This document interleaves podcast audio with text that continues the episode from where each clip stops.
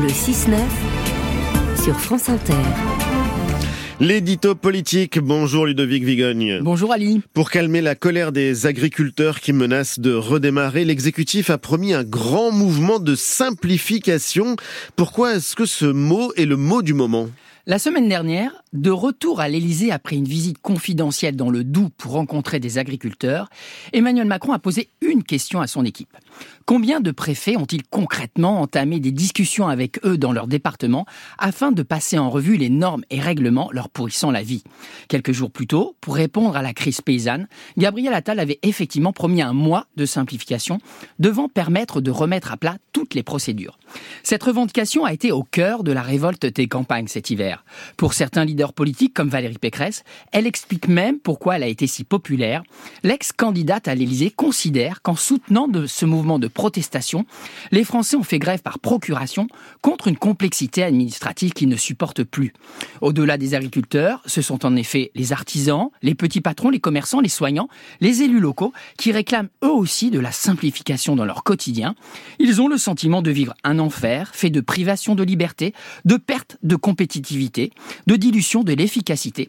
Et cette exaspération apporte évidemment de l'eau au moulin du populisme. Alors en quoi, Ludovic L'avalanche de normes nourrit un sentiment d'injustice à de nombreux niveaux.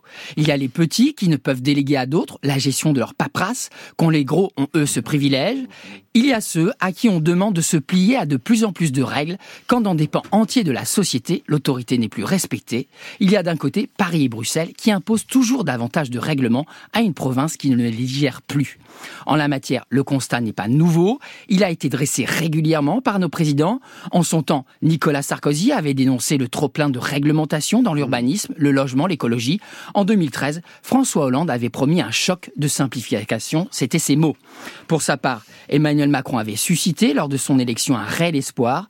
Sa supposée modernité, sa dénonciation de l'état profond, avait laissé penser qu'il allait oser tout dynamiter, mais il n'est pas vraiment passé à l'acte. Est-ce qu'il peut aujourd'hui se rattraper, le président de la République? C'est vrai que la simplification est actuellement dans toutes les bouches au sein de l'exécutif. Lors de sa conférence de presse du début d'année, le chef de l'État revendiqué préférer, je cite, la France du bon sens plutôt que celle des tracas. Dans son discours de politique générale, Gabriel Attal a fait du verbe débureaucratiser un de ses mantras. Quant à Bruno Le Maire, il travaille sur une grande loi de simplification.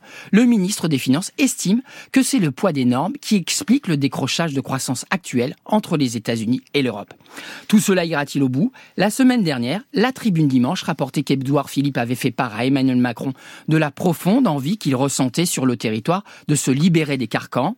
Le candidat à la présidentielle de 2027 lui avait alors suggéré d'organiser un référendum sur la simplification administrative. Pour l'instant, le chef de l'État ne l'a pas suivi.